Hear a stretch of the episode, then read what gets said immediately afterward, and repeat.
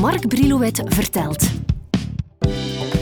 Een swingende podcastreeks over de meest iconische hits en hun al even legendarische uitvoerders. Om het me gemakkelijk te maken en om een beetje in de mood te geraken, heb ik hier voor me de eerste single van Kylie Minogue, I Should Be So Lucky, waarmee ze in 1988 voor de eerste keer van zich liet horen in de hitlijsten. We kenden haar toen al van de razend populaire soap Neighbours. Kylie, van origine Australische en daar geboren in Melbourne, was in haar tienerjaren al dol op muziek, vooral op de hits van ABBA en de Beatles. Ze wordt bekend door op piepjonge leeftijd op te duiken in de tv-reeks The Sullivans. Kylie is dan nog maar 11 jaar. Op haar achttiende krijgt ze een rol toebedeeld in de tv-serie Neighbours. Haar muzikale carrière start wanneer ze tijdens een liefdadigheidsbal met enkele vrienden The Locomotion zingt, een cover van de klassieker van Little Eva.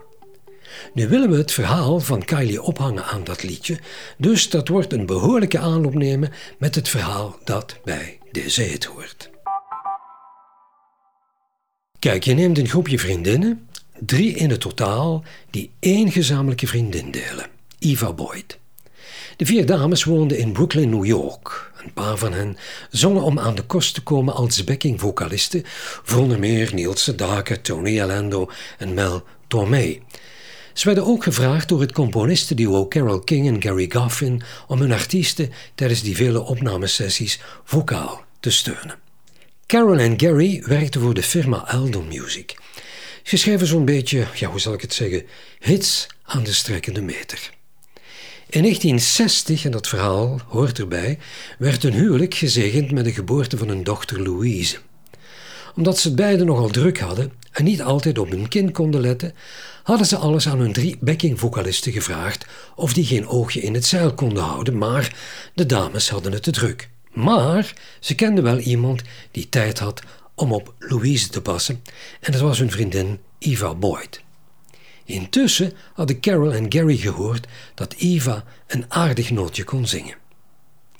Op zekere dag, Gary en Carol hadden net een nieuw liedje geschreven met de stomende titel The Locomotion, waren ze op zoek naar een zangeres die die demoversie wou inzingen, zodat ze het snel aan hun muziekuitgevers Al Nevins en Don Kirshner konden laten horen, die dan op hun beurt op zoek konden gaan naar een geschikte zangeres of een geschikte groep.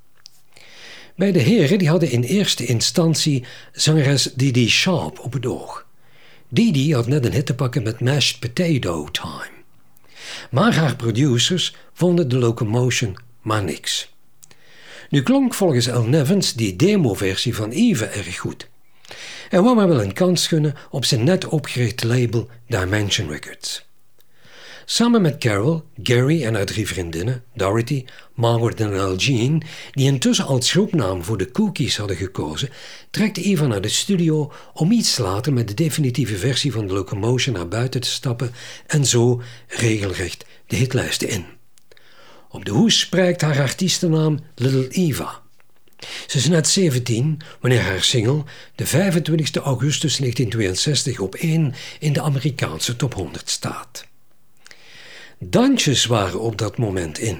Dus is het aan Little Eva om bij de Locomotion een paar danspasjes te verzinnen. Want ze wordt gelijk uitgenodigd door Dick Clark in zijn bekende tv-show American Bandstand. De Britten die zagen de Locomotion ook wel zitten en beloonden Little Eva met een tweede plaats in hun top 40. In de top 30 in Vlaanderen moet Little Eva genoegen nemen met een vijfde plaats. De Locomotion wordt nadien diverse keren gecoverd onder meer door de Vernon Girls en Grand Funk.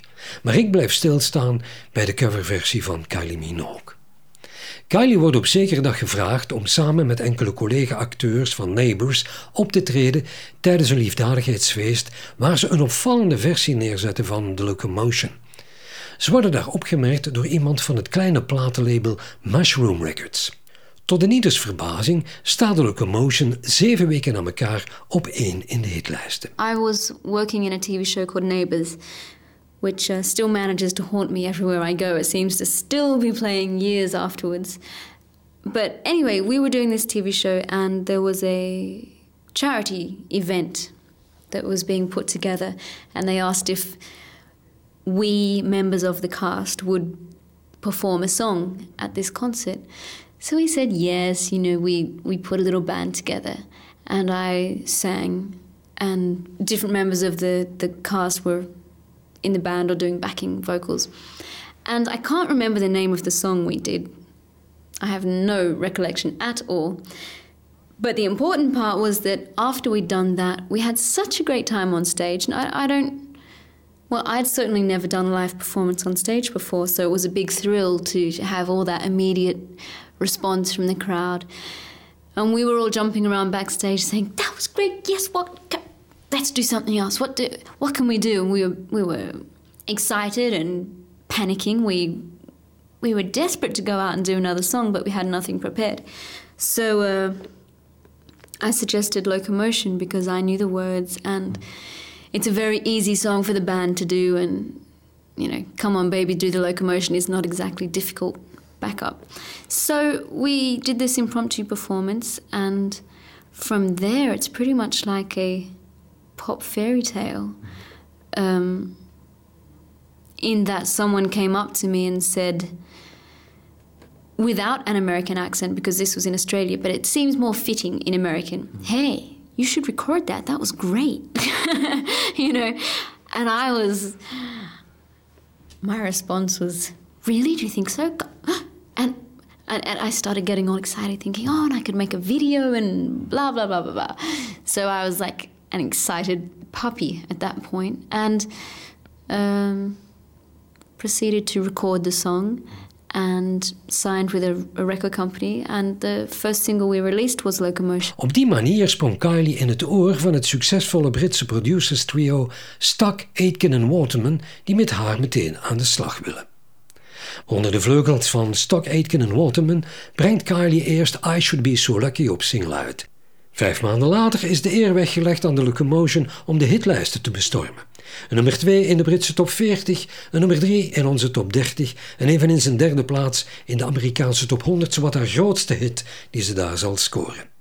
Niets deed toen vermoeden dat zoveel jaren later Kylie Minogue is uitgegroeid tot een superster, goed voor meer dan 65 miljoen verkochte platen.